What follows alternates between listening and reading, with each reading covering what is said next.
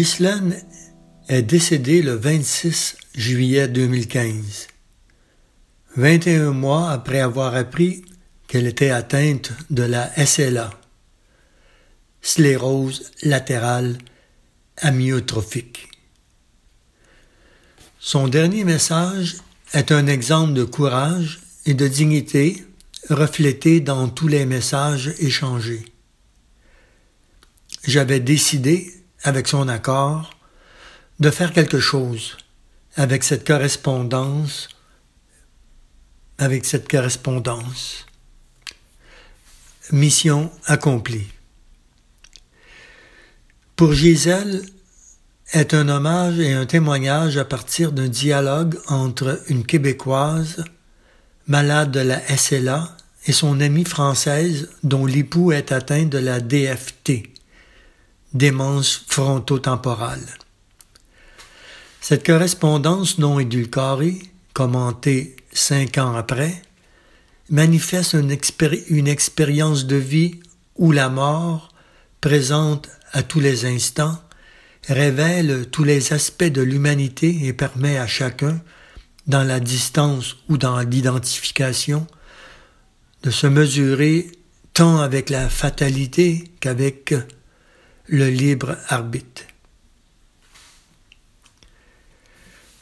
Bonjour, bienvenue à Paysage littéraire à l'antenne de Radio Victoria 107,9 FM Victoria en compagnie de Normand Hébert. Alors, ce que je vous présente cette fois-ci, c'est un livre qui n'est pas un livre. Je vais l'aborder en toute simplicité, en toute humilité et aussi en toute gaieté, même si on parle de mort. Et je vais tout simplement l'aborder dès le début, parce que considérant que c'est une correspondance, que ça va de jour en jour et de date en date, j'ai préféré ainsi euh, aborder le, livre. Il y a des gens dans ce livre-là que je connais personnellement. Certains ou certaines sont vivantes et d'autres sont décédées. À l'endos, après, vous avez lu un certain passage qui apparaît à l'endos du livre, et ça se poursuit ainsi. J'avais étonnamment assez bien, à ma treizième journée, sans gavage, et ma troisième journée, sans hydratation. Je suis un peu étourdi, ma vue se, brouille un peu, mes doigts tremblent beaucoup. Je marche encore, mais je me sens moins solide. Je reçois davantage de médicaments pour contrôler mes douleurs. En même temps, je cesse de combattre pour vivre et j'ai demandé la sédation pour demain mercredi. Je crois donc que ce sera assez bref. Jusqu'ici et tout au long de ma maladie, j'ai réservé l'essentiel de mes énergies pour voir les personnes que j'ai choisi d'aimer et qui m'ont choisi ainsi, ce qui donnait un sens à ma vie. J'aurais souhaité vous voir plus souvent, mais ma vie était aussi remplie de, visites et de soins médicaux. Voici donc le moment de vous dire adieu et une dernière fois, je vous aime. Grâce à vous et à votre amour, ma vie a été plus riche et plus heureuse. Merci. Avec tout mon amour, je vous embrasse fort. Ghislaine. Donc, euh, sur la façade du livre, on y voit écrit Gisèle Barret, avec le concours de Marcel Bruno pour Ghislaine. Hommage et témoignage. La SLA une expérience vécue. Et on y trouve aussi sur la page couverture un dessin du conjoint de Gisèle Barret, Pierre Barret, un dessin où on voit décrit ceci. Ça va? Oui, je viens d'aller mal. Non, je viens d'aller bien. Pierre Barret, 1997. Pour vous situer davantage, Gisèle Barret avait comme conjoint Pierre Barret et Marcel Bruno, un ami personnel, avait comme conjointe décédée Ghislaine Blais.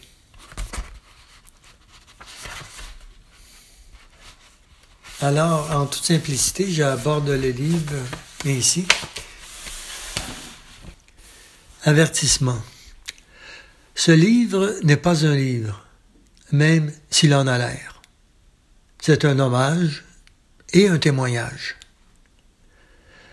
Un hommage directement et nommément à Ghislaine, mon ami, et indirectement un hommage à Pierre Barret, mon mari. C'est Ghislaine Barret qui parle. Un hommage témoignage en forme de journal à deux voix. L'une témoigne d'une expérience de vie et de mort annoncée, d'une terrible maladie neurodégénérative, dégénérative, la sclérose latérale amyotrophique. L'autre, comme un faux écho, parle d'une maladie aussi terrible, la démence frontotemporale. Dans cet échange épistolaire moderne, les courriels remplacent la correspondance traditionnelle entre deux femmes une Québécoise qui communique avec une Française, son ami qui fut aussi son professeur, son vécu douloureux, depuis l'apparition des premiers symptômes jusqu'à la mort programmée, en passant par toutes les étapes de la maladie. Ces deux écritures personnelles, sans littérature, n'étaient pas destinées à être divulguées ni publiées. Elles sont pleines d'informations, de termes scientifiques, mais aussi de confidences affectives, de noms de parents, d'amis, de femmes et d'hommes qui font partie de ces deux vies parallèles comme en miroir. Je n'ai pas voulu intervenir sur ces deux écritures, l'une très québécoise, l'autre plutôt française, pas de correction, sauf dans la typographie, à peine quelques coupures d'autocensure. Et encore. J'ai pris le risque de garder tous les prénoms et tous les événements, respectant ainsi,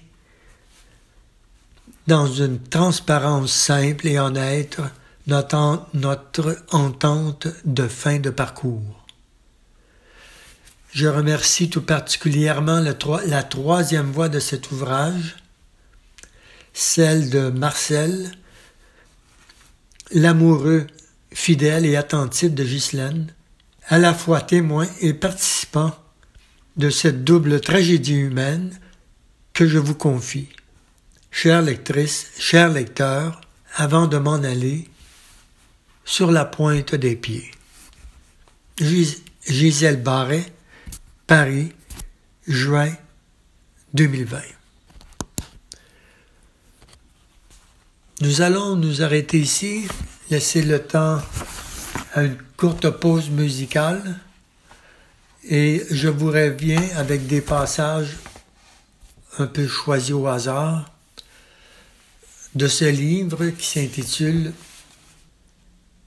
Hommage et témoignage, une correspondance entre une Française et une Québécoise, Gisèle Barret de Paris et Ghislaine Blais de Montréal et ensuite euh, Laval, Québec.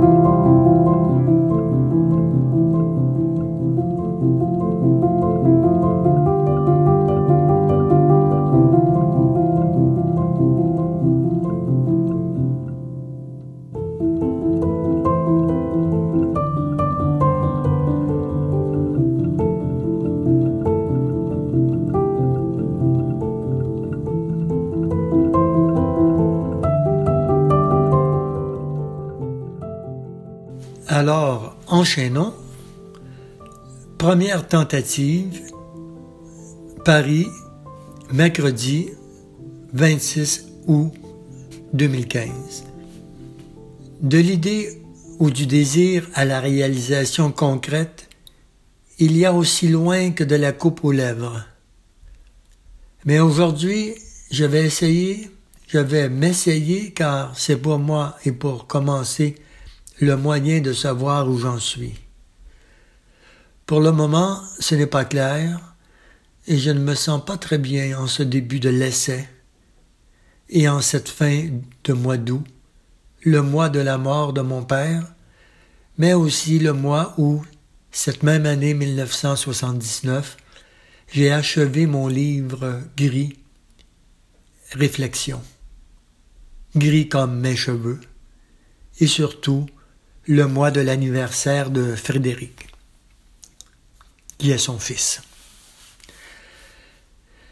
D'abord, tenter une reconstitution historique, un temps à perdre, un temps de recul, pour mieux sauter, un temps de mise au point pour prendre de l'assurance avant de me lancer.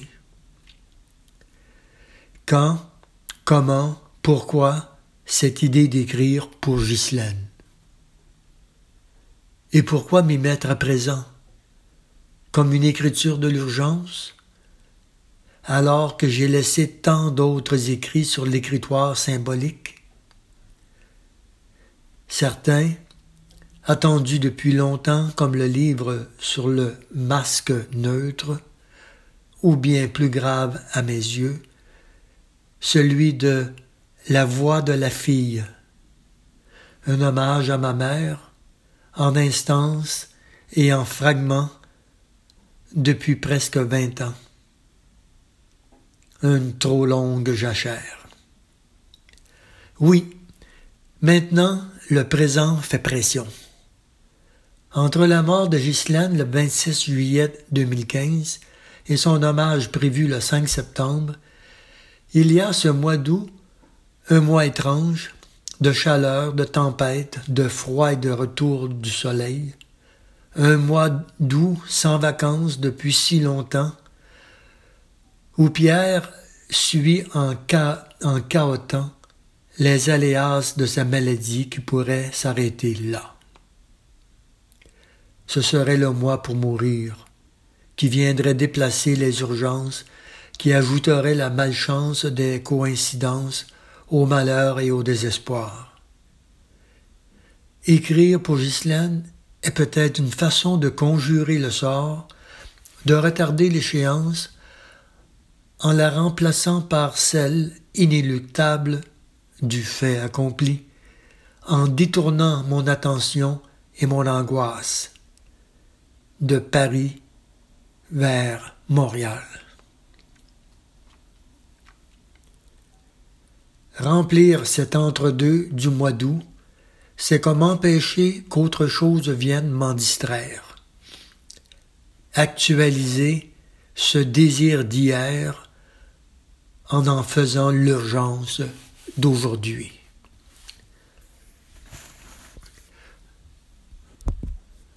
Voilà qui est posé, voilà le tremplin qu'il me fallait, qui me semble plus solide et plus juste que le besoin du devoir accompli, car il n'y a pas eu de promesse, pas d'obligation, juste une idée jaillie de mes conversations avec Ghislaine au cours de ces deux dernières années, depuis sa visite à Paris pour son anniversaire en septembre 2013, jusqu'à ce moment de sa décision finale, dont le choc a dû faire jaillir l'idée dont je lui ai parlé et qu'elle a approuvé en me donnant une généreuse carte blanche, pardon, un acte inouï de confiance, une sorte de laisser-passer, qui me permet de m'y mettre sans frein. Cette écriture projetée dans notre dernière conversation, moi au téléphone, elle sur son ordinateur, c'était peut-être ma façon désespérée de lui faire un cadeau de dernière minute, de provoquer chez elle, à distance, un peu de plaisir, une sorte de présence compensatoire. Je n'en finirai pas d'énumérer toutes les hypothèses qui se précipitent dans ma tête pour comprendre le pourquoi de cette idée, toutes les bonnes raisons, et sans doute les moins bonnes, qu'il n'est pas question d'éliminer car elles me permettent de garder le contact avec ma mauvaise conscience, mon orgueil ou ma colère née de mon impuissance. Et puis, il y a cet inévitable sentiment de culpabilité du fait d'être en vie quand l'autre se meurt. Il me faut souvent, sinon toujours, faire ce jeu d'hypothèses que je recommandais dans mes cours de pédagogie de la situation et que j'utilise depuis longtemps dans ma vie quotidienne comme bouée de sauvetage ou comme garde-fou. Avant d'aller plus loin, il faut que je vous précise de quelle idée il s'agit. Je pensais à un projet d'écriture à partir de nos rencontres réelles et virtuelles, de nos conversations téléphoniques en direct ou en indirect, avec la complicité de Marcel, son compagnon, témoin complice et traducteur, toujours à l'écoute, toujours prêt à servir, de médiateur actif et aimant. Sans doute, sans lui, euh, nos pseudo-dialogues n'auraient été que de vains monologues dont l'écho m'aurait échappé. Ce n'est pas la première fois que je sens en moi cette urgence de faire quelque chose avec. Toute l'histoire de Ghislaine, depuis sa façon admirable de gérer la maladie de Fernand, son premier mari, décédé en 2010, de la maladie d'Alzheimer, combinée à une forme de SLA, qui l'a finalement emporté, jusqu'à sa, manière, tout aussi admirable de vivre sa propre maladie, une autre forme de SLA, la même maladie que, que Fernand, alors que ce n'est que ce n'est pas une maladie contagieuse, qu'il n'y avait aucune raison, sinon une absurde et improbable coïncidence, qui m'avait tant intrigué quand Ghislaine me l'a annoncé. Elle m'avait expliqué toutes les implications et toutes les démarches qu'elle avait, qu'elle avait entreprises pour traverser cette lente dégénérescence annoncée avec le plus de confort et le plus de sérénité possible, mais avec la ferme conviction, dès le début de la maladie, qu'elle n'accepterait pas de vivre dans l'inutile souffrance et préférerait choisir elle-même le moment de partir. Depuis cette annonce et cette décision, je n'ai pas cessé d'être impressionné par tous les actes et tous les événements qu'elle m'a fait partager, ne trouvant pas les mots suffisamment justes ou forts pour exprimer mes émotions, mes sentiments, toutes mes réactions à suivre et à participer de loin à cette lente et inexorable, et pour moi inacceptable, qu'est la mort programmée.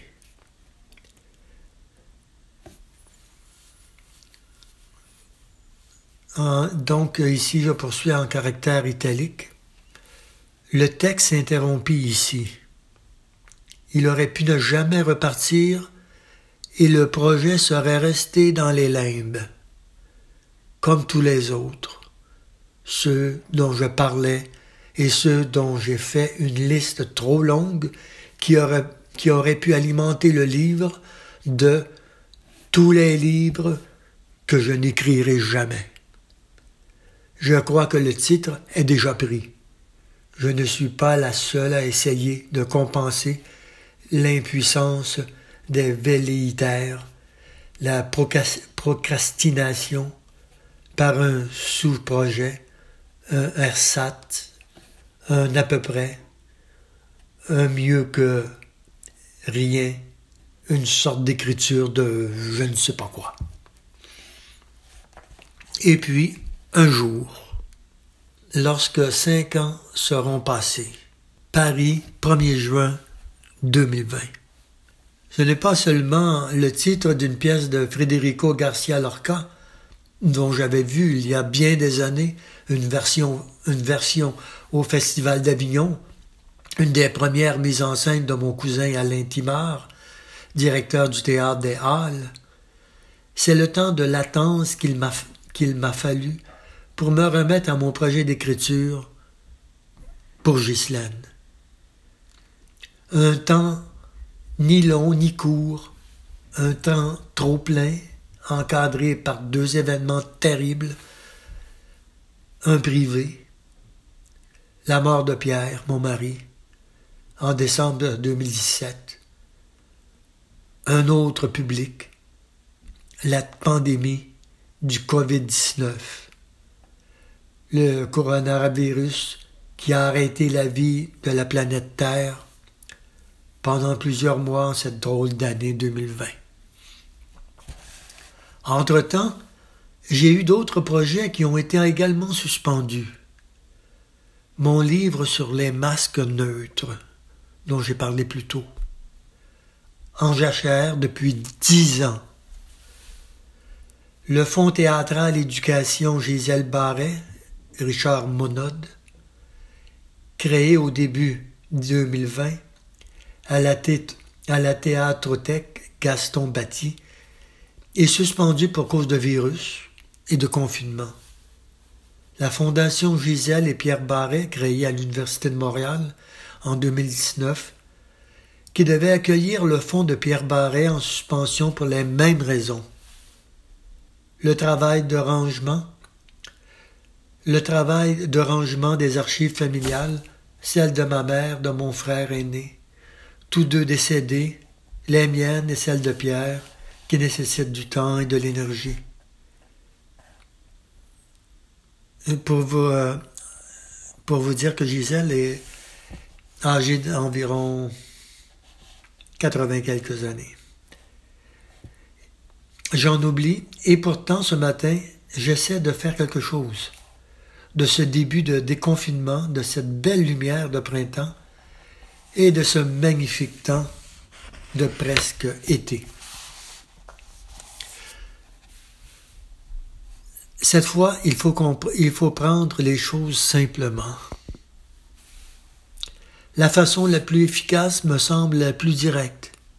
Suivre la chronologie des faits depuis l'annonce de la maladie, de la maladie jusqu'à la fin fatale programmée en, restituant fidèlement notre dialogue épistolaire, me réservant d'ajouter quelques commentaires actuels lorsque je les jugerai nécessaires pour éclairer le dialogue sur l'avant et l'après ainsi que le pendant de cette relation si particulière. Dans ce dialogue d'hier entre l'ardé de réflexion d'aujourd'hui, il n'y a pas que la réalisation d'un désir destiné à rendre hommage à Ghislaine et à témoigner de cette terrible maladie, la SLA, il y a un objectif caché qui correspond à un besoin peut-être plus essentiel pour moi, que j'identifie vaguement, mais pour qui me semble chaque jour plus impératif. La nécessité de m'appuyer sur ce projet pour parler d'une autre maladie neurodégénérative la démence frontotemporale, dont a souffert Pierre, mon époux, décédé à Paris il y a deux ans et demi, après plus de soixante ans de compagnonnage, après quinze ans de maladie, où je l'ai vu perdre progressivement ses facultés.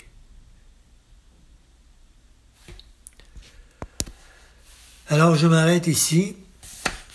Cette correspondance, elle se poursuit pendant environ plusieurs, plusieurs pages, une bonne centaine. Je vous remercie d'être à l'écoute de Radio Victoria.